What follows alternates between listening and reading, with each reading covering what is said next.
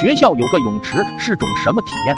初中寝室没有电风扇，夏天热得睡不着午觉，我就跑上天台去吹风。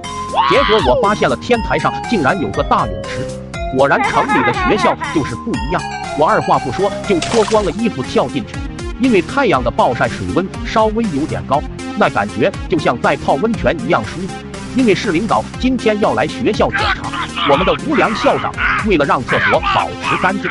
居然不允许我们上厕所，憋了一上午，最终我受不了这水温的刺激，情不自禁就打开了闸门。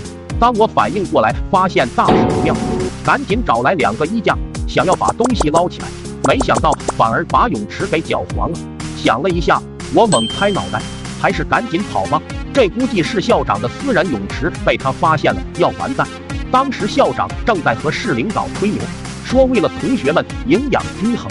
学校平均两天就吃一次帝王蟹，操场的跑道是采用高科技，跑得快的话可以飞起来。昨天就有一个学生飞到美国去留学，来到厕所吹牛说学校厕所特别干净，马桶水都随便喝。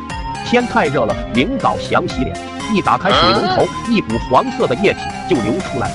领导问这是什么，校长条件反射又吹起了牛。